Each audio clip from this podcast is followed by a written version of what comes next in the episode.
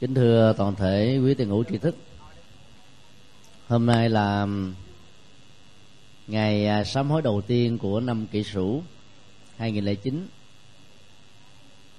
và cũng là ngày à, khóa tu, một ngày an lạc của năm mới với chủ đề à, xuân trong đạo Phật. Thì sáng hôm nay và tiếp tục vào trưa lúc 3 giờ chiều tại chùa Ấn Quang các câu hỏi xoay quanh các vấn đề đó và vẫn đang còn là nỗi niềm thao thức của rất nhiều người. Cho nên chúng tôi xin à, dành trọn à, buổi à, tối hôm nay đề cập đến các câu hỏi thắc mắc của quý phật tử liên hệ đến khái niệm xuân. Và hệ quy chiếu nó là đạo phật. Xin thầy trọng đức cho người điều phối các câu hỏi. Dạ câu một là, tiết trời trải qua bốn mùa xuân hạ thu đông.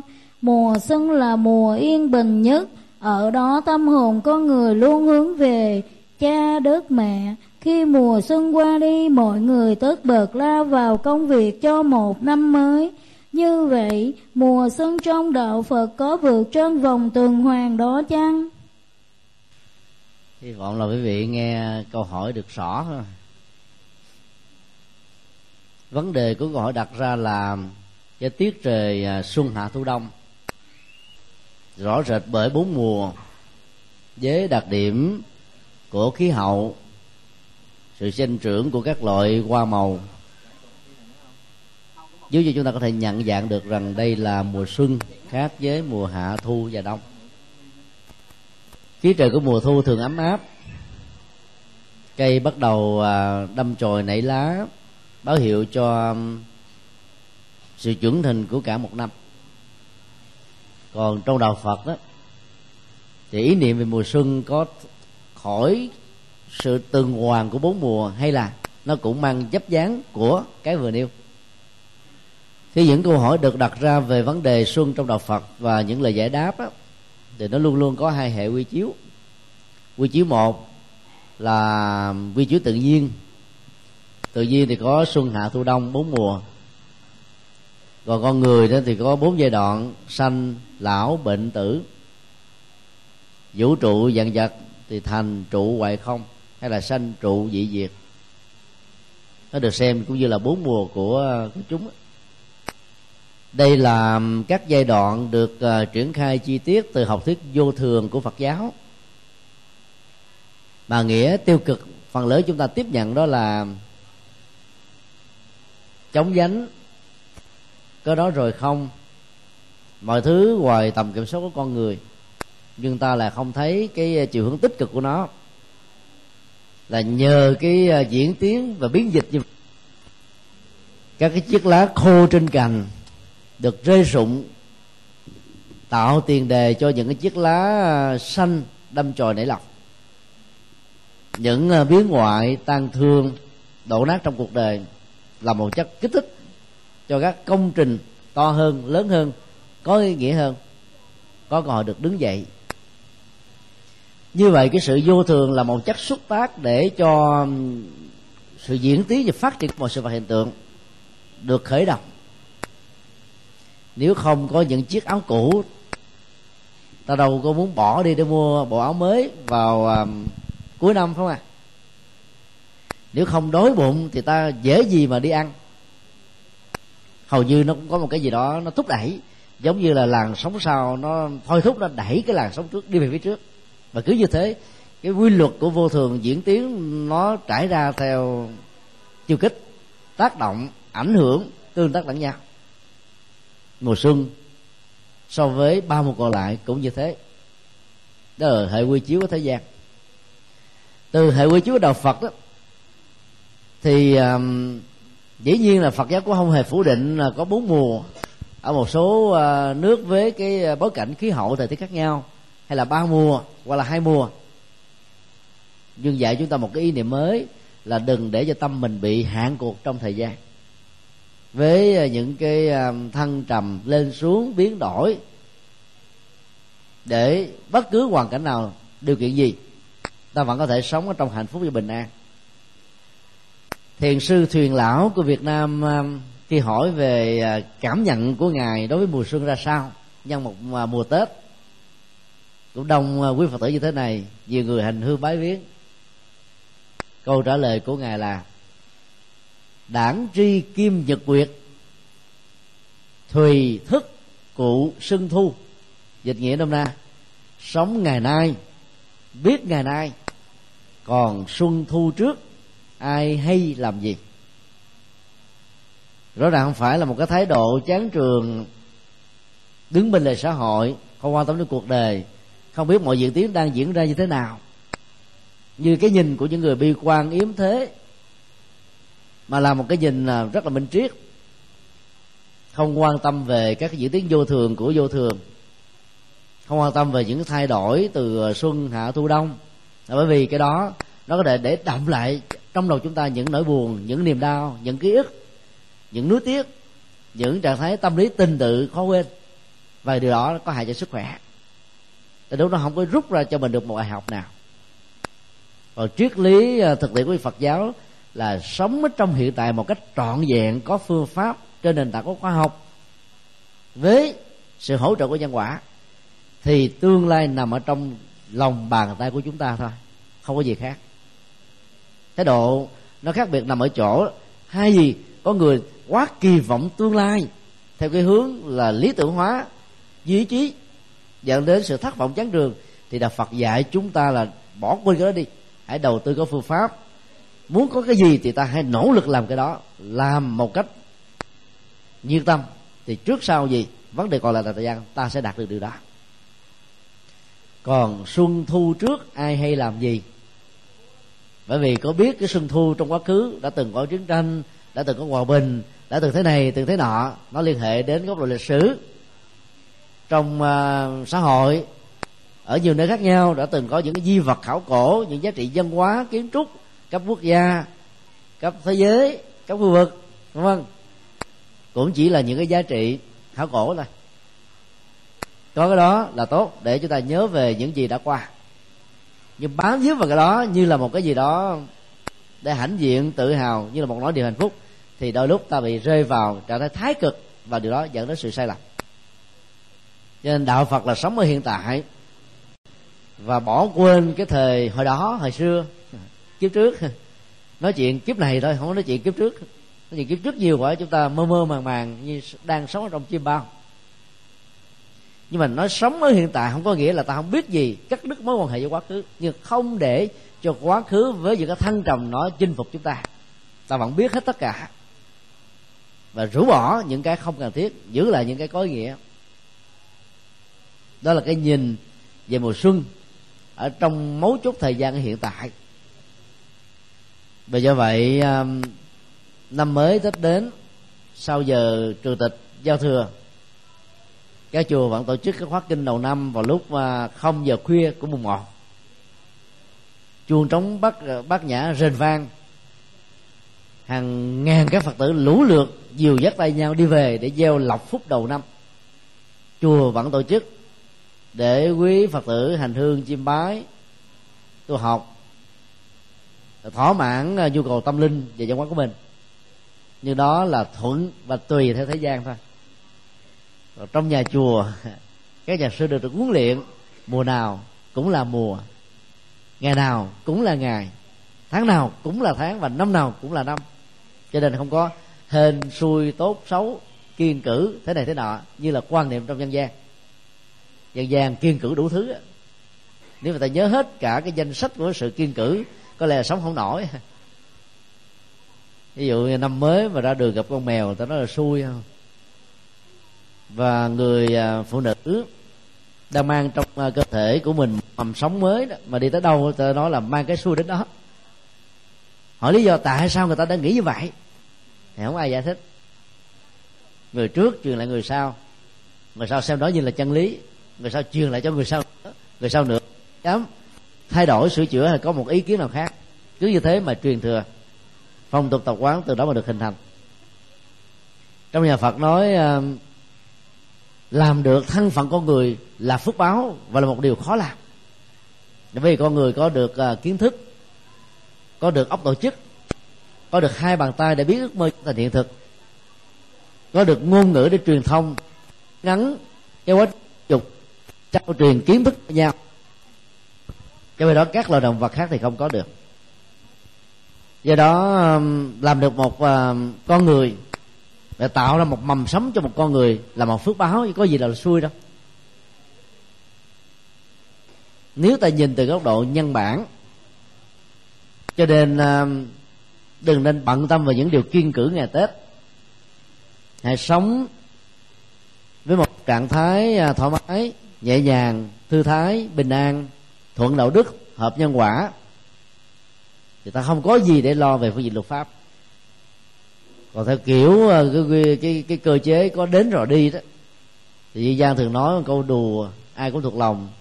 Ba ngày sưng bốn ngày sẹp thay vì xuân ta phát âm thành sưng. Tức là sưng phòng lên đó. Bao nhiêu tiền của chi tiêu ăn xài sạch sành xanh. Cho nên sau ba ngày tết hay là các mùng sau là sẹp lép hết tiền. Người việt nam mình nghèo nhưng mà thích chơi sang. là bởi vì ta quan trọng quá những cái ngày đó. Bởi vì nó gắn liền với tình cảm giao quyến rồi à, kết văn hóa. Đây là cái dịp ta về thăm bà con quê hương làng sớm cha mẹ ông bà người thân. Để có những cái tâm sự giải bài chia sẻ nói kết mong công chung để à, gắn kết tình đoàn tụ. Và rồi cái gì nó cũng phải chia tay nỗi vui à, chưa được trọn vẹn thì nỗi buồn đã bắt đầu ướm rồi. Cho nên cái sống theo cái vận hành, như vừa nêu thì có lẽ là dòng cảm xúc chúng ta lúc thế này, khi thế khác. Cho nên quan điểm của phật giáo là hãy à, nhìn thấy rõ được bản chất vận hành của chúng, nhưng không để cho tâm mình bị kẹt vào bất cứ cái gì. Từ đó ta sống mới được à, bình an, hạnh phúc một cách lâu dài à, ai nêu câu hỏi thứ hai giơ tay. Dạ. bạch thầy con xin đọc câu hỏi thứ hai xin thầy giải đáp gồm. Trong đạo phật hình tượng phật di lặc là biểu tượng cho một mùa xuân thanh bình nhưng trên mặt lịch sử thì phật di lặc chỉ là nhân vật truyền thuyết không có trong đời sống hiện thực. Phải chăng di lặc là một hình tượng ước vọng cho một tương lai tươi sáng? Nam mô di đà phật. Câu hỏi nêu ra hai ý nghĩa của hình tượng phật di lặc thứ nhất là mùa xuân thanh bình, thứ hai là một tương lai tươi sáng. Và một vấn nạn mà người đi câu hỏi đưa ra là đức phật là một nhân vật huyền thoại. Thì như vậy, biểu tượng của ngài là cái gì? Trong chùa giác ngộ thì tượng đức phật di lặc nằm ở bên phía tay trái, từ trong nhìn ra ngoài phía trước cổng đấy. Diện mạo và nhân tướng học của ngài rất là dễ à, nhận diện. Đó là có một gương mặt rất là vui tươi. Nụ cười để lại trên môi trên đôi má nũng điêu đồng tiền. Cái bụng to như là ông địa không phải là uống bia đâu nha. Và ngồi trong một cái tư thế hết sức là thoải mái. Nếu làm đúng tượng theo um, nghệ thuật triết lý của nhà Phật đó thì trên cơ thể còn có um, sáu chú tiểu có nơi thì làm năm chú tiểu. Năm chú tiểu từ chương cho ngũ dục lạc. Tài sắc, danh thực thì, hay là sắc thanh hương vị xúc. Khi để hình thù là con số sáu thì tượng trưng cho các giác quan. Luôn luôn quấn quýt và tạo cơ hội để hướng đến sự hưởng thụ. Như là một phương tiện thách đố và ngài đã sống thông trong vượt qua chúng bằng cách là làm chủ lấy chúng rất nhiều người khi à, bái viếng chùa vào những ngày đầu xuân đó thì à, đến trước tượng phật di lặc. Tay sờ vào bụng của ngài, sau đó à, để lên trán của mình để mong ngài phù hộ. Nhưng mà hỏi không biết là mong ngài phù hộ cái gì. Ở đây có ai có thích gì mong ngài phù hộ cụ thể không? Rằng là ta không mong mỏi được phù hộ về cái nhân tướng mà ngài đã có bởi vì nhân tướng đó, đó thấy thì thấy vui. Nhưng không ai muốn muốn tốn tiền để tập thể dục dụng cụ thể dục thẩm mỹ. Cái bụng của ngài tượng trưng cho sự rộng lượng dung chứa không để tâm để bụng để dạ. Bất cứ những cái gì diễn ra đối với ngài sự thượng và nghịch thường có mặt với chúng ta. Như là một quy luật. Có khi nó là một thách đố. Có khi là một cạm bẫy. Có khi là một sự tình cờ. Có khi là một sự kiếp chuyện chẳng lẽ cứ mỗi một lần là có những như thế đó, tâm ta là bị bận rộn. Để ý để tướng và do đó, mục tiêu chính yếu của chúng ta sẽ bị đánh mất. Do đó phải có một cái bụng rộng lượng để có thể dung chứa những cái lời nói buồn, phiền, mắng nhức chửi với chỉ trích, than giảng chọt cây bánh xe, phá đám, thiếu tùy hỷ, để ta có thể vững chí thẳng tiến trên con đường với những giá trị mà ta rất tâm đắc và đầu tư. Nụ cười quan hệ để buông xả chứ không có chắc chứa trong bụng không để trong tâm. Cho nên chỉ có cái bụng mà không có cái nụ cười đó. Coi chừng là thâm, là sâu, chứa trong lòng. Chờ cơ hội, về sau này để trả thù, trả đũa. Niềm vui và nụ cười, quan hỷ luôn luôn nó tỏ ra từ cái tâm, chứ không phải là một sự ngoại giao hay là huấn luyện. Người nào có vấn đề rất rối nhiều đó, thì trên gương mặt luôn luôn có những cái sầu não, buồn lo. Ta nhìn vào thấy ờ, chân mày của nó lúc nào nó cũng chéo lên trên như thế này. Theo cái hình ờ, dấu quyền ở bên trái thì dấu sắc và bên phải thành dấu quyền. Lo lắng ưu tư sầu muộn. Còn à, thoải mái thì hai chân mày nó không có để lại cái nếp phòng nếp nhăn hay là một cái gì đó căng thẳng đức phật di lặc theo uh, truyền thuyết được hình dung qua hình tượng của bồ, hòa thượng bố đại, người trung quốc sinh vào ngày mùng một tết âm lịch. Hình tượng mà chúng ta làm đó là hình tượng của bồ hòa thượng bố đại. Vì à, đức phật di lặc không phải là nhân vật lịch sử. Chúng tôi không muốn dùng là nhân vật huyền thoại. Huyền thoại có nghĩa là không có. Còn không phải nhân vật lịch sử, cũng có nghĩa là là nhân vật ở hành tinh, không thuộc về hành tinh của chúng ta. Các vị bồ tát đại thừa và các vị phật đại thừa đều thuộc về mô tiếp người ngoài hành tinh. Khi nhân cách và sự tu hành của bồ à, hòa thượng bố đại được xem là đồng với nội dung của bồ tát di lặc, tương lai sẽ là phật di lặc. Thì khi ngài qua đời, người ta tôn thờ ngài như là hiện thân của đức phật di lặc. Và do đó, người ta mới nói là mừng xuân an lạc hay mừng xuân di lặc là tượng trưng cho một mùa xuân với những nỗi niềm tươi sáng với những uh, tương lai hy vọng với những cái gì rất là đẹp. Chờ đợi đón chào chúng ta. Cho mọi người có có thể có cách nhìn và lý giải góc độ biểu tượng khác nhau. Miễn là có lệ là được. Còn mấu chốt chính về pháp tu của bà tát di lặc đó là làm chủ được tâm thức. Ngài là một nhà duy thức học hay là tâm thức học? Làm chủ được các giác quan thông dông tự tại mà vẫn là giữ giới hạn một trọn vẹn và nghiêm túc.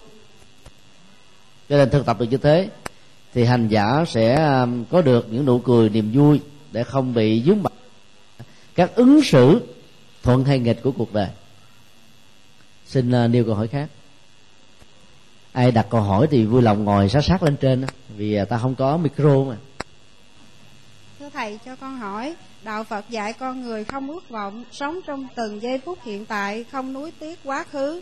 Đối với thế nhân, khi xuân về, năm cũ qua đi, bao to toan muộn phiền. Năm cũ gác lại, mọi người đều ước vọng một năm mới, nhiều điều may mắn sẽ đến. Điều đó có trái với tinh thần phật dạy hay không? Thứ nhất, khái niệm may mắn được hiểu trong dân gian là những điều tốt có lệ cho sự mong cầu của chúng ta mà chúng ta không cần phải nỗ lực đầu tư nó. Hay là nó gặp rất nhiều thuận duyên để cho sự đầu tư đó có kết quả ngoài dự định, mà không trải qua bất cứ một thách đố, khó khăn, trở ngại, chướng duyên và thử thách nào. Đến chùa vào những dịp đầu năm, với một nỗi niềm mong cầu cho mình có được những điều may mắn. Thì đó là một ước nguyện. Bản chất ước nguyện này là chân thành về một cái nội dung tốt ít nhất là cho mình. Tuy nhiên ta phải hiểu à, những điều ước nguyện may mắn đó, nó phần lớn chỉ tồn tại là một nỗi ước nguyện thôi còn cái hiện thực vẫn là cái gì đó rất là xa về ví dụ à, mọi người bán vé số vào chùa giác ngộ thành tâm cầu nguyện tay chấp à, nghiêm trước ngực và nguyện thầm trong đầu rằng là xin phật gia hộ cho con được may mắn. Hôm nay con bán hết các vé số xin chừa lại hai tờ. Mong ngài cho con một tờ trúng số đặc biệt, tật lại trúng số đặc mỗi tờ là 10 ngàn đồng. Mà bán mỗi tờ vé số chỉ có lời được 500 đồng thôi. Để dành hai tờ vé số chiều trúng gió.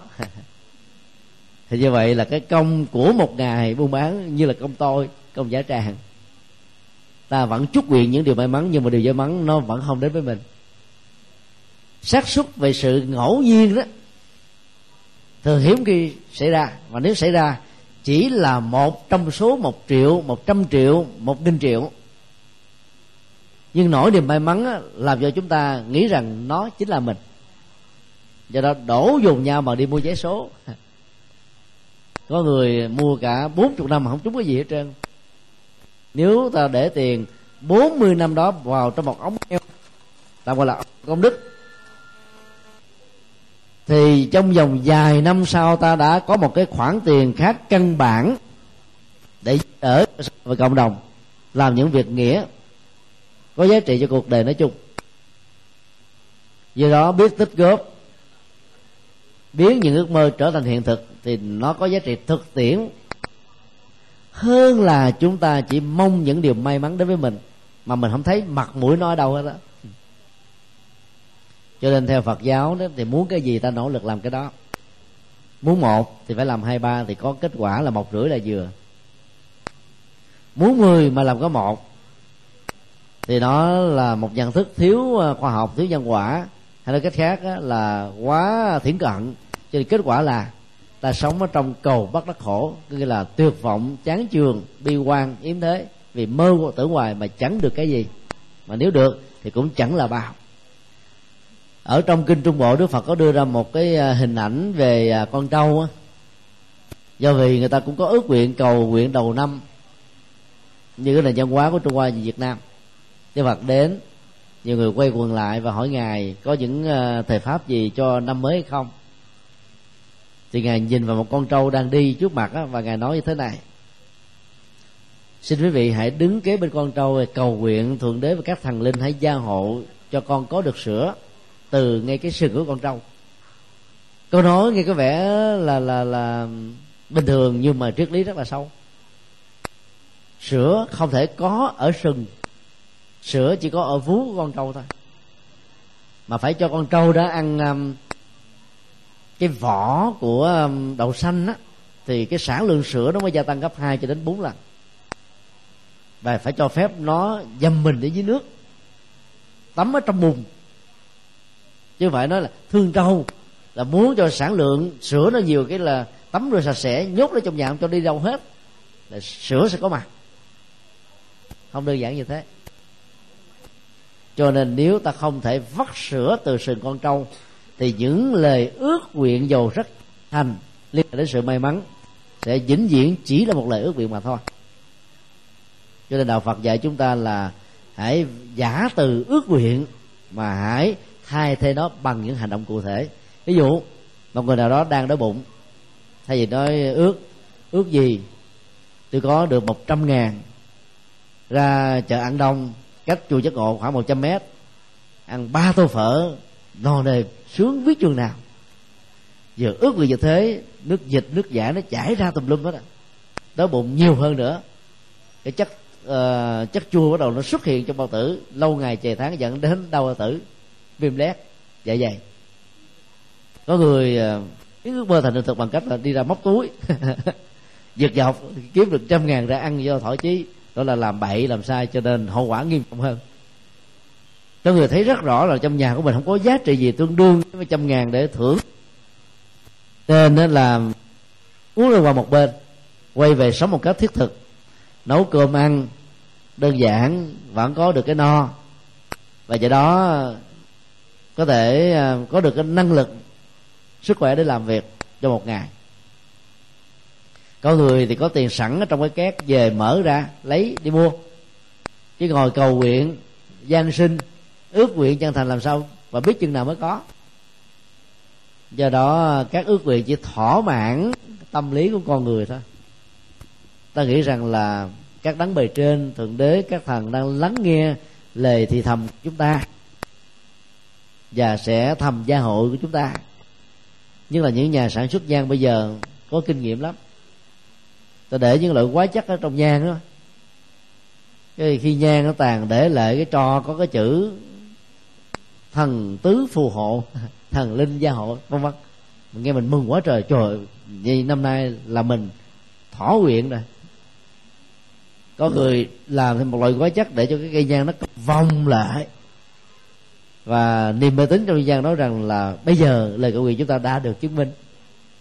Cứ ngồi đó mà chờ chờ mãi, chờ hoài. Chờ đến lúc mà không không có gì thế lúc đó mới thấy thất vọng cho nên những ước nguyện à, về sự chân thành may mắn đó, đừng nên à, xem đó là một cái à, quan trọng.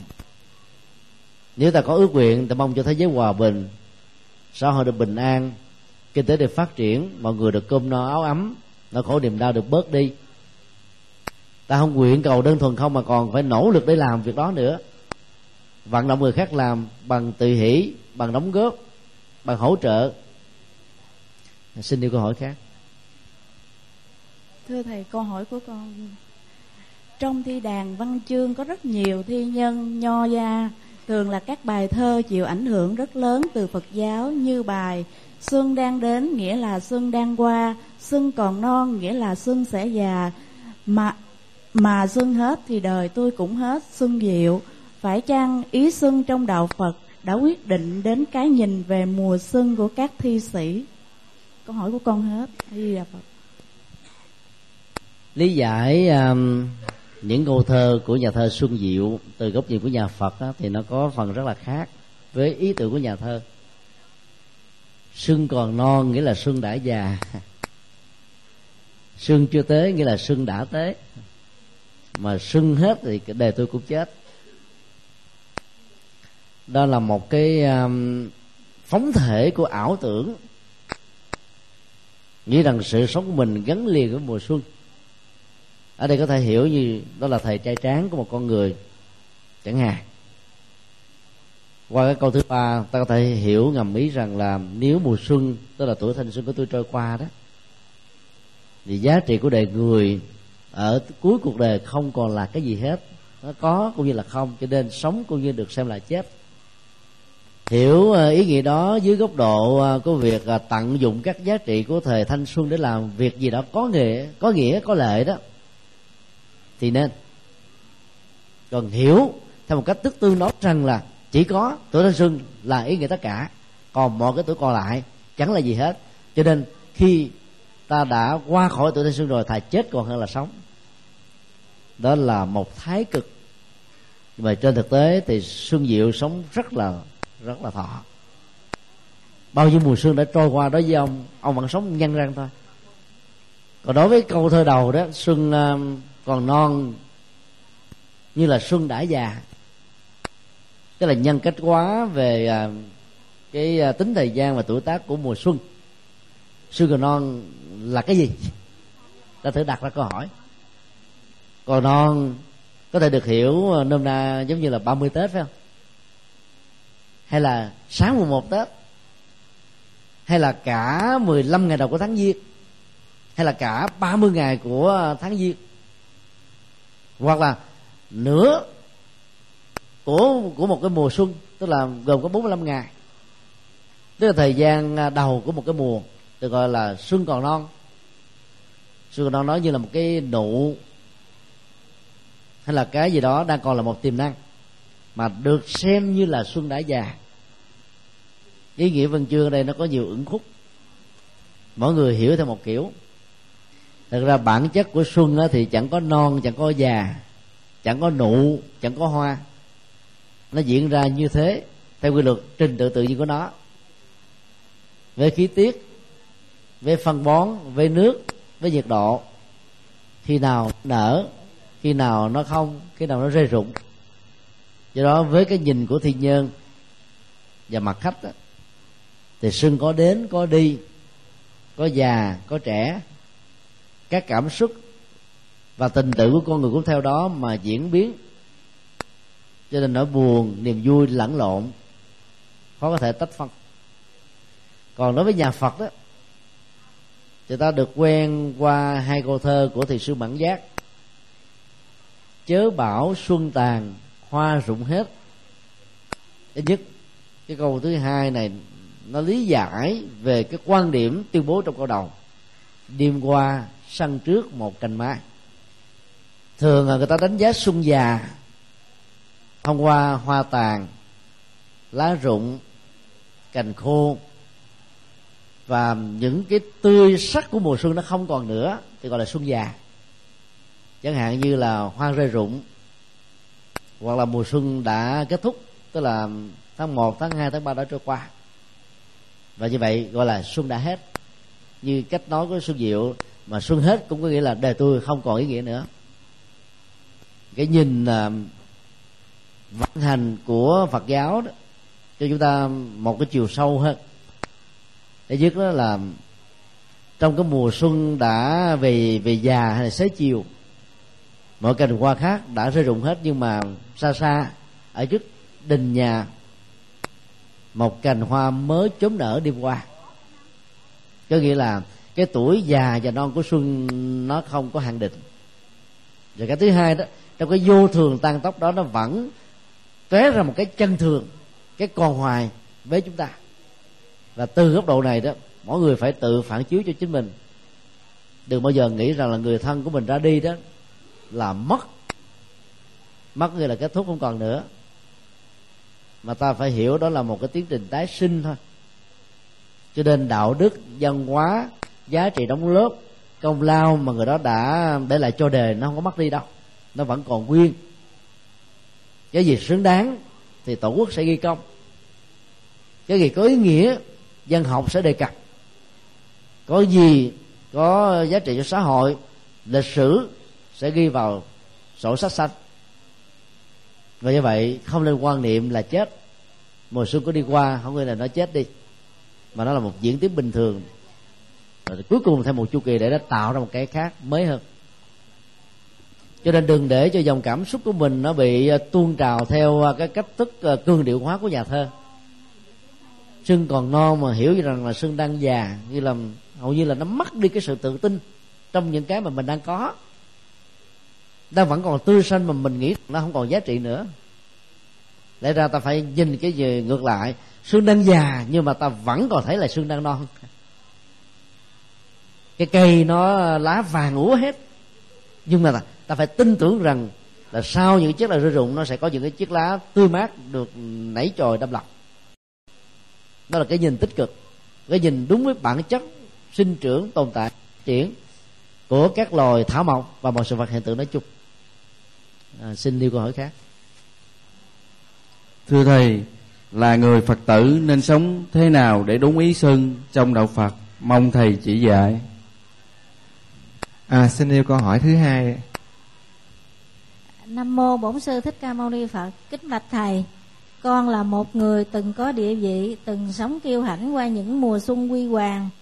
Trong giai đoạn lịch sử nhất định bất chợt con đã mất tất cả cứ mỗi độ xuân về, lòng con nhớ về những mùa xuân quy hoàng đó và không thể nào có được những mùa xuân yên bình như mọi người. Con phải làm sao để có được niềm vui trong những ngày xuân hiện tại, thưa thầy? Nam mô a di đà phật. Quy luật vận hành diễn ra theo một cái cách thức. Cái gì đã từng có mùa xuân, cái đó sẽ kéo theo mùa thu. Cái gì đã từng có một thời vàng son cái đó sẽ có một giai đoạn kết thúc.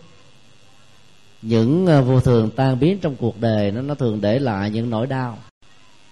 Khi ta so sánh thân phận của mình trong ờ, mấu chốt hiện tại với một cái đỉnh điểm thành công nhất trong quá khứ, có người đã rơi những giọt nước châu ở trên đôi má gầy gò.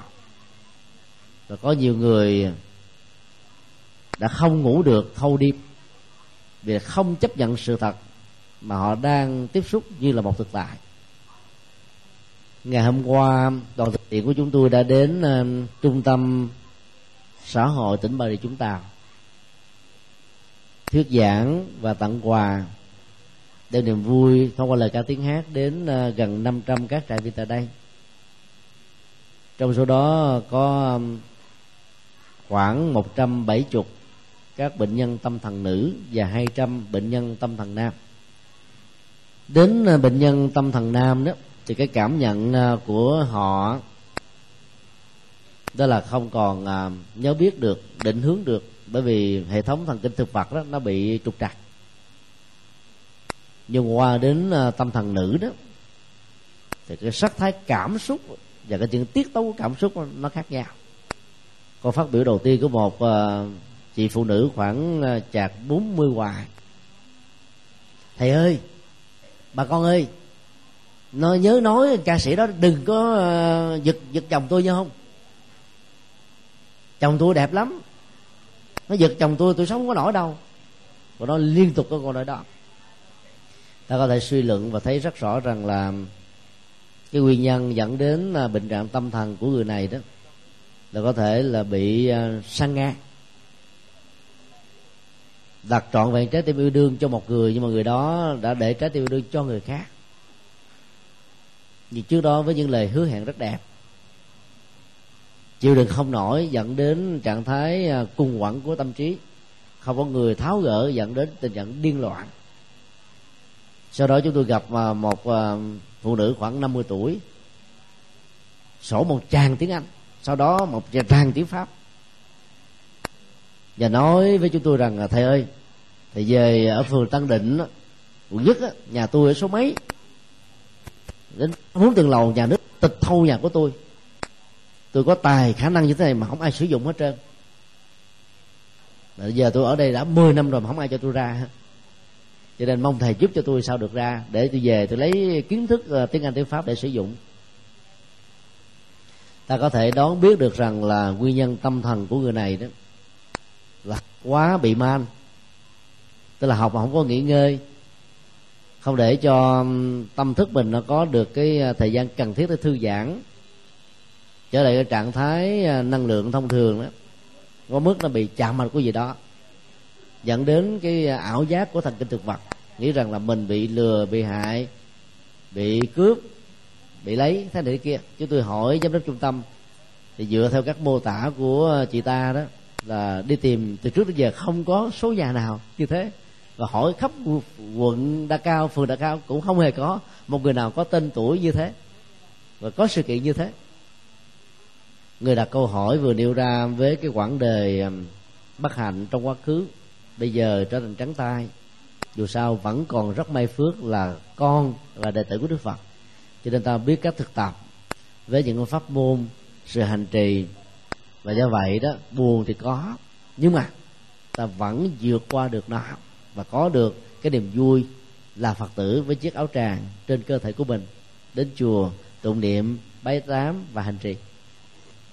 Quý vị à, vào google.com đó, đánh một cái à, từ khóa tự tử do khủng hoảng kinh tế, enter một cái, nhiều lắm năm à, 2008 đó rất nhiều người đã tự tử do vì suy sụp tinh thần từ việc thua lỗ trong làm ăn. Các vô thường tan biến đó, đó là làm cho con người không chịu đựng nổi. Vì họ đông đo những à, thành quả mà bị mất đi đó. Từ mồ hôi nước mắt sự làm động khó khăn biết bao nhiêu là năm. Bây giờ nó không còn nữa với mình cho nên bức xúc quá căng thẳng quá mất ngủ, dẫn đến tình trạng điên loạn. Còn nếu ta hiểu được vô thường đó, sự vật rồi nó cũng trôi đi. Ta đến với cuộc đời bằng đôi bàn tay trắng và ra đi cũng bằng hai bàn tay trắng với một cái gánh nghiệp ba sinh. Trung thành, có mặt với mình trên mỗi bước của cuộc đời hay là có mặt trên từng cái số. Thế thì tiếc nuối những cái gì đã mất thì đạo lý nhà Phật dạy chúng ta hãy đầu tư những cái mới để gây dựng và làm lại ngay từ ban đầu. Cái ngôi nhà bên phía tay phải sát chết với chùa giác ngộ từ trong nhìn ra đó là của một gia đình người hoa. Bốn lần à, có mặt ở tại hoa kỳ thuyết pháp đó chúng tôi đều gặp gia đình này. Mỗi năm đó, cả gia đình đều về thăm chùa ít nhất là một lần. Tại khu vực uh, quận 5 trong phạm vi đường kính một km đó, từ ờ, tâm điểm của chùa giác ngộ. Họ đã có 6 căn nhà bao gồm luôn cả cái xưởng uh, xưởng kem ở uh, trường Trần Khai Nguyên đó. Sau năm 75 thì sợ đánh tư sản cho nên họ đã bỏ đi trước. Có người thì định cư um, ở úc. Một số anh em còn lại thì định cư ở hoa kỳ. Người mẹ thì ở hoa kỳ bây giờ đó thì họ báo với chúng tôi thì mỗi người như vậy có ít nhất là năm, sáu căn nhà. Tức là đi à, chỉ à, lấy lấy thân, do bỏ hết tài sản. Không dám tặng biếu ai. Mặc dù là phật tử chùa, của chùa đó cũng không dám báo cho chùa. Cái hoài nghi của con người trong giai đoạn đó nó lớn đến thế. Cho nên à, làm người phật tử hiểu về nhân quả thì ta biết đó, cái phước mình đã gieo trồng nó không mất đi đến một nơi bằng hai bàn tay trắng cộng với cái phước bắt đầu nó xanh sôi nảy nở. Giống như à, ta trồng à, một cây tre, nó sẽ mọc ra những búp măng. Và cái măng này nó sẽ trở thành những cây tre lớn. Cây tre lớn sẽ có những búp măng nhỏ. Cứ như thế nó phát triển qua năm tháng.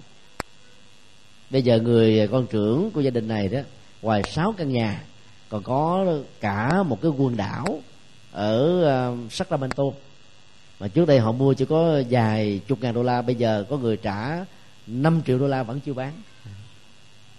Cái phước, tạo ra phước. Cho nên là hãy tin tưởng và gieo trồng phước một cách có nghệ thuật. Những biến cố trong cuộc đời đó, nó không phải là sự kết thúc hay là dấu chấm cuối cùng. Nó có thể để lại chúng ta một bài học. Dĩ nhiên cộng theo những nỗi đau. Và rồi đó, cái phước sẽ giúp cho mình đứng dậy từng đôi tay từng bằng chứng. Và để thành công lại. Và thậm chí là kết quả của sự thành công này nó còn lớn hơn rất nhiều lần so với những gì ta đã bị mất. Trong tình huống bị mất đó, nếu mình nghĩ là mình bị mất thì sự tiếc nuối sẽ gia tăng. Bây giờ nó thuộc về chủ, thứ hai, thứ ba, thứ tư, thậm chí là thứ mười. Tức là sang tay bán đi bán lại nhiều lần đấy. Có đòi lại, theo chính sách mới của chính phủ là có công an việc làm hay là một công ty với cái mức độ đầu tư cao thì có thể giao trả nhà lại. Thì việc mà sang tên nhiều chủ cũng không có gì để đảm bảo lắm đâu. Cho nên à, trong lúc chờ đợi một cái chính sách thoáng mở hơn cho những điều vừa ước vọng, thì tốt nhất ta hãy nghĩ rằng là tài sản mình đã được hiến cúng rồi. Hiến cúng cho ai không quan trọng. Khi mình nghĩ rằng mình hiến cúng tài sản đó thì tâm mình quan hỷ rồi. Bây giờ nó không còn là của mình. Nghĩ bị mất thì bị tiếc nuối, nỗi đau sẽ trồi trực còn nghĩ là cúng á, thì niềm vui cộng với phước báo sẽ gia tăng. Và ta đầu tư cái mới. Cho nên à, nếu trong chúng ta đây có ai đó gặp những hoàn cảnh bất hạnh tương tự mất mát sụp đổ thua lỗ thì hãy quên đi nỗi buồn hướng tới tương lai mà sống. Sống một cách có nghệ thuật và giá trị trong hiện tại. Và làm được như thế có nghĩa là ta đang sống mùa xuân ở trong à, ý đạo đấy mùa nào cũng xuân, tháng nào cũng xuân, giờ nào cũng xuân hết. Chứ không phải chỉ có ngày xuân, bốn ngày sẹp. thế là đừng quan trọng quá về cái tiến trình vô thường. Và thấy là trong cái vô thường nó vẫn có một cái chân thường xuất hiện.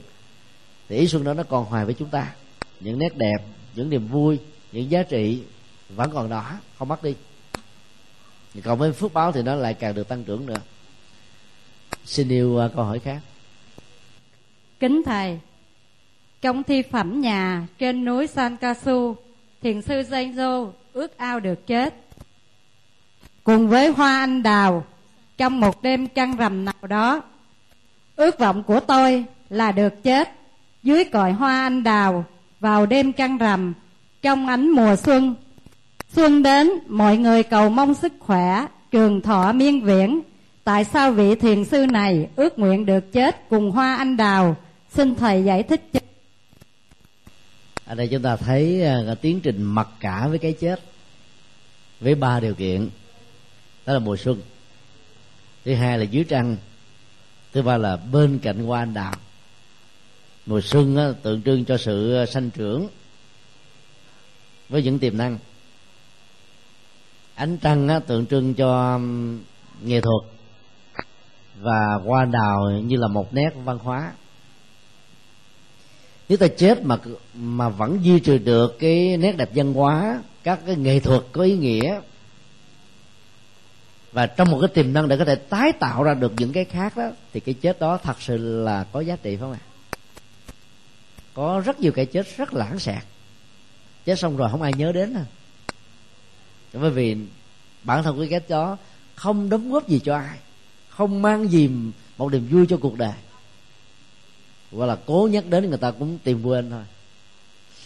Là một thiền sư thì ta biết là cái quá trình tu tập giúp cho bản thân của thiền sư trở nên rất là thông dong tự tại trước sống và chết.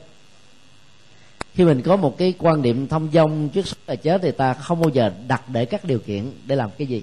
Và do đó ở đây ta phải hiểu với ý nghĩa biểu tượng như tôi vừa ý.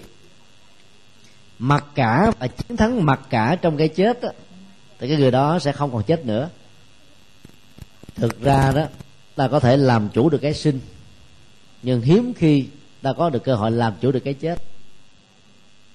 Sanh con theo ý muốn thậm chí bây giờ xác định giới tính của con theo ý muốn thông qua ngày giờ năm tháng chế độ ăn uống ngủ nghỉ hỗ trợ của những uh, dược chất vân vân. Trong khi đó chết theo ý muốn thì khó lắm ạ ta phải có một quá trình huấn luyện. Các vị lạc ma tây tạng đã chết theo ý muốn báo trước bằng một uh, di chúc thư. Mấy tháng sau vào ngày giờ tại đâu tôi sẽ qua đời trong tư thế nào.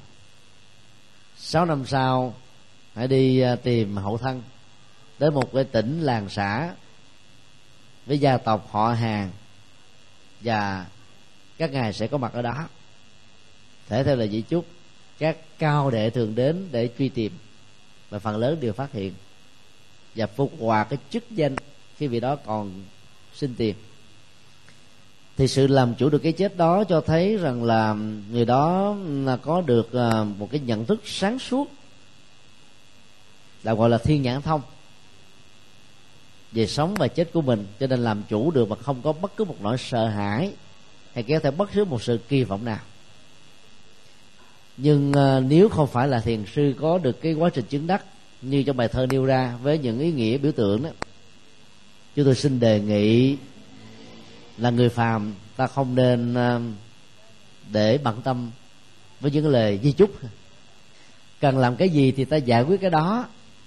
Ngay khi ta còn sống để ta có thể nhìn thấy tạo ra niềm vui. Còn viết lại di chúc đó hầu như là mình chưa có được một sự dứt khoát thậm chí những di chúc cho tài sản, tiền bạc của mình cho một cái công trình từ thiện nào đi nữa, nó cũng mang một cái tâm trạng là ta chưa dứt khoát, chưa muốn rời khỏi cái của của mình. Đến lúc mình chết rồi mà không còn sử dụng được cái gì đó rồi, nó muốn vào tay, cái người mình muốn thì hãy vào. Còn bây giờ thì chưa được, nó vẫn còn là của tôi. Thì thông thường ờ, khi chết mà mang theo cái di chúc đó, ta vẫn còn có mối bận tâm là di chúc đó có được thực hiện đúng với cái sở nguyện của người viết hay không? Chừng đó nỗi quan tâm thôi đã làm cho sự tái sanh bị trở ngại và có vấn đề. Cho nên là một người cha người mẹ khi à, ta ở tuổi à, 70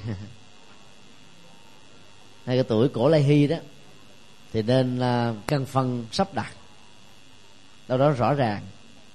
Rồi lúc đó, những cái di chúc để lại đã làm cho rất nhiều anh em chị em trở thành là kẻ thù của nhau.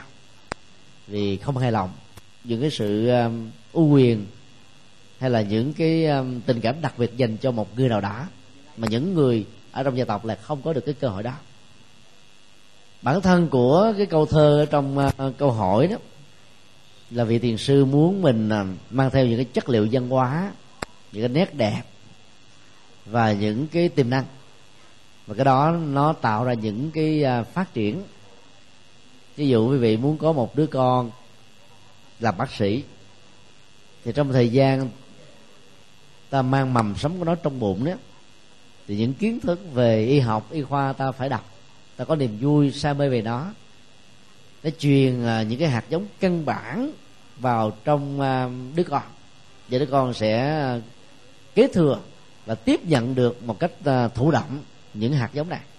Nếu trong tâm thức của đó sẵn có những hạt giống tương tự đó thì khi sinh ra chỉ cần có chất xúc tác, học cái là nó thông minh và xuất chúng hơn người bình thường. Đó là ta đang sanh đứa con và sanh luôn cả cái tính cách của nó. Chứ không nói theo dân gian là là cha mẹ sinh con, trời sanh tánh. Cái tánh nó như là một cái à, gì đó bắt di bách dịch, không thay đổi được. Cái tác động của người mẹ, của môi trường, của chế độ giáo dục, của kinh nghiệm, của sự giao lưu tiếp xúc sẽ làm thay đổi con người cho nên hãy truyền trao những cái gia tài, tâm linh, đạo đức, văn hóa các giá trị cho thế hệ con em của chúng ta. Hơn là cho sẵn một gia tài để chúng hưởng thụ thôi. Bởi vì cái gì hưởng thụ rồi cũng hết. Còn các cái à, gia tài như thế đó, nó sẽ là cái nền tảng lâu dài. Và sử dụng đúng cái nguồn gia tài đó thì chúng sẽ trở thành giàu hơn, cha mẹ của chúng. Đó cũng là một cái lời di chúc như là một lời khuyến tấn của thiền sư gửi gắm cho tất cả chúng ta. Thay vì cho con một cái núi vàng, thì hãy cho con cái vốn căn bản và cái phương pháp để tạo ra nhiều cái núi bằng vàng. Vất vả thì có đó, nhưng thành tựu sẽ được đông ra tính đến bằng những nỗ lực chân chính, thì tài sản sẽ không bị tiêu phí một cách quan uổng vì nó được đánh giá bằng mồ hôi và nước mắt cùng với sự đầu tư đúng với cái quy luật cung cầu của kinh tế, vân vân. Có ai còn câu hỏi nào khác không? À mời mời lên mời lên. Cho ta gần gần chút xíu, dễ à. dạ cho con xin hỏi là mỗi một cái năm mới đến á, là những nhất vào khoảng ngày mùng 1 thì à, con thấy rất là nhiều người đi đến chùa mà đến để uh, xin cái tâm bình an thì uh, cũng có và cũng có những người đến để xin xong hay là xem được và điều đó là cho con hỏi là có đi ngược lại với những triết lý của đạo Phật mình là vậy là những gì mình có là do bản thân mình tạo ra và kết hợp với luật nhân quả của đời trước hay không ạ? À? Câu hỏi thắc mắc về à, ba phương diện xin điều an lạc xin xăm và xin tử vi cái nào có thể sử dụng và được xem như là phù hợp với văn hóa Phật giáo và cái nào thì không nên. Để trả lời câu hỏi đó thì giờ chúng tôi xin kể lại um, cái bối cảnh hai à, chuyến về năm 2005 2007 của Thầy sĩ Dứt Hạnh. Chúng tôi làm à, phó ban tổ chức ở tại à, Sài Gòn này. Cho chuyến đi. Và um, hai cái mùa Tết đó, của hai năm đó đó thì Thầy sư Dứt Hạnh có mặt ở tại chùa Pháp Vân ở đường Tô Thúc phật thì à, thiền sư đã mời gọi rất nhiều hòa thượng, sư bà, các vị đại đức, các nhân sĩ trí thức và nhiều phật tử quay quần ở à, cái sân đình của chùa và bắt đầu bối kiều. Cách thức bối kiều à, hết sức là tâm lý. Người nào có cái yêu cầu ước nguyện gì đó hãy bước ra bên ngoài hướng tâm mình về, đức phật chắp tay trang nghiêm lại ba lại với lòng thành kính nhất. Và đưa bàn tay mình vào trong một cái um, cái bọc có uh, nhiều uh, cái câu bói kiều và chọn một câu trong số đó. Trước khi chọn, hãy nói ước nguyện của mình ra. Và cái câu chọn đó như là một lời giải pháp ngẫu nhiên, nhưng có giá trị tham khảo, cần thiết hai lần chứng kiến ờ, cái cuộc bối kiều như vậy thì chúng tôi ờ, rút ra được một bài học. Là cái độ chuẩn xác của những cái quẻ xăm và bói đó, trong tình huống của bó kiều đó. Nó lệ thuộc vào cái hệ quy chiếu của từng con người. Chúng ta chấp nhận ờ, cái cuộc chơi đó là có giá trị dưới góc độ tham khảo chứ không phải là chân lý và hiện thực. Thì cái niềm vui văn hóa trong việc lý giải cái nội dung ở trong cái câu kia mà ta chọn được đó, nó làm cho mình thăng quan trong năm mới mà phần lớn nó đều ứng hết trơn à. lần hai năm lẻ bảy đó, thì có một à, thanh niên à, chạc 50 tuổi mới à, đứng ra bốc một lá thăm và anh ta đặt ra câu hỏi ước nguyện như thế này, là mong cho phương pháp chánh niệm tỉnh thức của thiền sư nhất hạnh. Và thiền sư nhất hạnh mời chúng tôi lý giải về về cái câu thơ đó. Thì nội dung chia sẻ nó gồm có ba vấn đề. Vấn đề một đó là phương pháp của thiền sư đó mặc dầu được đón nhận ở phương tây nhưng nó là một cái gì đó vẫn đang còn tiếp nhận một cách rất là dè chực ở tại việt nam. Bởi vì cái bối cảnh văn hóa của hai nơi nó khác nhau. Phương pháp của thiền sư là phương pháp tâm lý học. Và ở Việt Nam là phương pháp um, rất là cá tính. Cho nên à, người Việt Nam thường à, để ý để tứ vấn đề này vấn đề kia chưa dễ dàng tin bất cứ một cái gì liền. Và nó còn cộng theo một cái thứ hai nữa là bục nhà không thiên. Cái thứ hai à, những cái phương pháp mới những cái ứng dụng hay những cái cải cách đó, nó đòi hỏi có một cái khoảng thời gian rất dài để được chấp nhận mặc dù hiện nay nó đã được chấp nhận một cách rất rộng ở phương tây, nhưng ở việt nam đó, vẫn chưa được. Cho nên ờ, trước sau chẳng thấy mặt người, không thấy cái người đồng hành. Thế hệ đi trước cũng không có người đồng hành, thế hệ đi sau cũng không có người đồng hành, thế hệ ngang lướt cũng không có người đồng hành. Và như vậy vẫn là cái người đơn độc. Một mình cất bước, một mình văn du, hạ đông rồi lại xuân thu, thế gian làm cảnh, thái hư làm nhà thì thường là những nhân tài đi trước đó, gọi là cầm đèn đi trước ô tô. Thường gặp rất nhiều sự khốn đốn. Tại vì ý tưởng của mình đường lối của mình nó không được sự chia sẻ cảm thông của những người mà cái tâm nhìn của, của họ có những giới hạn hoặc là có những hướng đi khác. Thứ ba hiệu quả của hai cái hoàn cảnh như vừa nêu sẽ dẫn đến rằng là cái phương pháp dù có hay đi nữa nó cũng được chấp nhận và đón nhận ở mức độ tương đối và xét lại chúng ta thấy um, những uh, người bắt những uh, lá kiều ngày hôm đó nó nó đều ăn khớp hết á. Cho nên nó có hệ quy chiếu là ta phải chấp nhận trong một cuộc chơi.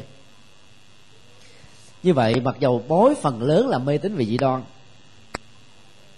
đưa phật giáo thông qua bối kiều chọn những câu hay nhất thể hiện nhân quả của đạo phật nhân quả của nho giáo bi quan yếm thế để chúng ta lý giải để hướng dẫn cái người có những cái ờ, mối quan hoài và ưu tư về tương lai vận mệnh của họ, được những sự tư vấn giúp cho họ có thể thông thói vượt lên trên, thoát khỏi những bế tắc. Thì âu cũng là một phương tiện rất là hay. Nếu chúng ta xử lý những cái lá sâm ở trong các chùa, mà có người lý giải từ nhân quả và khích lệ chúng ta trên con đường thăng tiến, thì nó không còn là mê tín nữa, nó là văn hóa đấy còn vấn đề còn lại đó, phần lớn do vì không có được sự hướng dẫn, cho nên người đang chê cái cuộc chơi với cái hệ quy chiếu, mặt ướt trên con con là tờ sâm để bóc ra nếu trong đó nói là năm nay đầu tư gì cũng thất bại, đi đến đâu cũng bị trì trệ, làm cái gì cũng không thành công, thì đảm bảo là cái nỗi ám ảnh đó sẽ theo đuổi người này suốt 365 ngày. Mà người đó không đủ sức để tháo gỡ, mà vốn nó chỉ là một cái giá trị tham khảo chứ không phải là một hiện thực như vậy, cái hậu quả và cái tác hại tâm lý đối với những người chơi cho cái hệ quy chiếu này chưa đủ sức để tháo gỡ nó ra. Thì vấn đề chơi có nên hay không, mọi người phải tự đông đo tính điểm và tự trả lời cho mình câu hỏi. Và có nhà tư vấn thì vấn đề nó khác nhiều lắm. Một cái câu thơ ngớ ngẩn bình thường không có gì hay hết.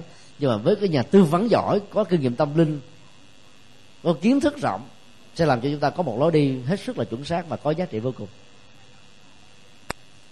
chủ trương của Phật giáo với giáo hội hiện tại đó là các chùa không nên tổ chức uh, sinh sâm bởi vì uh, ứng dụng mê tín dị đoan của nó thì nhiều mà ứng dụng dân hóa theo cái kiểu bối kiều của thị triết hạnh thì chẳng có. Cho nên tác hại tâm lý làm cho rất nhiều người bị ảnh hưởng xấu. Ví dụ ờ, một người nào lớn tuổi bóc cái lá thăm nó năm nay bệnh tật nhiều lắm tốn tiền vì bệnh. Từ lúc mà đọc câu đó rồi gần như là không muốn ăn, bỏ ngủ. Phải chính cái đó nó dẫn đến bệnh thôi, cái gì đâu. Bệnh thiệt là chưa thấy, nhưng mà bệnh ảo tưởng bệnh tâm tưởng nó ảnh hưởng và là đã có tác dụng xấu rồi. Cho nên làm gì làm? Đạo phật đã dạy chúng ta một cái câu giống như cái thuốc trị bá bệnh đấy mà. Đức năng thắng số. Nếu giả sử có ai có tin số phận, tin vào những điều mê tín gì đó, tin những cái chuyện không có giá trị hiện thực gì hết á thì nhớ cái câu đức là tăng số, gieo trồng phước đức nhiều thì các số phận sẽ được vượt qua chứ có giải thích, nó cũng bằng thừa. Nói tóm lại, là cầu những điều à, an lành đến với mọi người cho thế giới là điều tốt. Đó là tinh thần đức phật đã dạy. Thứ nhất, nó thể hiện tấm lòng từ bi với quan hoài của chúng ta với nỗi đau, với sự bất hạnh, với những cái điều chưa được dí uống của cuộc đời và của con người phước báo sẽ được tăng trưởng. Từ ước muốn đó ta sẽ có những hành động rất là cụ thể. Cho nên ước muốn tốt kéo theo hành động hay là một quy luật của nhân quả. Còn sinh thăm đóng vẽ, phong thủy hay là sao hạn đó, thì phần lớn là mê tín gì đó. Nếu không có người nghiên cứu tới đây đến chốt dưới góc độ của một ngành khoa học và giàu có nghiên cứu khoa học đi nữa, độ chuẩn xác nó ở mức độ nào cũng làm cho chúng ta bị ám ảnh về tâm lý đó các ông thầy à, coi ngày giờ làm cái gì cũng phải coi ngày coi mà sách sổ mà nói không được là không dám làm. Như vậy không còn cái sự tự do dân chủ, không còn cái phán quyết và định đoạt cho cái tương lai vận mệnh của mình đó mà để cho những con chữ trong quyển sách nó quyết định. Cái gì diễn ra trong vũ trụ này nó cũng theo quy luật của nhân quả hết á. Sợ cái đó để làm cái gì? Ta hãy mạnh dạng chọn giờ thuận lợi thích hợp đối với mình và bản thân và gia đình để ta làm một cái việc gì đó. Đừng quá bận tâm năm tháng, ngày giờ. Năm nay, nếu quý vị để ý, thì người ta phần lớn khai trương ngày mùng tám tại trong lịch trung hoa, ngày mùng tám là ngày đại kiết mua mai bán đất thành công đủ đầy hết trơn. Cho nên à, năm nay đó là các công chức cũng được nghỉ đến ngày mùng 8 mới đi làm. Nền kinh tế đang bị thua lỗ mà ta làm ăn lề mề như thế này, thì làm sao mong một vậy được không ạ? Lý do tại sao ngày mùng tám là ngày tốt thì không có ông nào lý giải được hết cho nên sách sổ nói như thế là cứ theo như thế đó. Cho người phương tây người ta có tin theo thứ này đâu, mà họ giàu sang hơn người châu á của mình. cho nên đầu tư có phương pháp về nhân quả thì ta sẽ thành công. Còn đầu tư sai phương pháp ta sẽ bị thất bại. À, xin uh, kết thúc uh, cái buổi uh, trả lời câu hỏi tại đây. Xin chúc quý vị được an lành.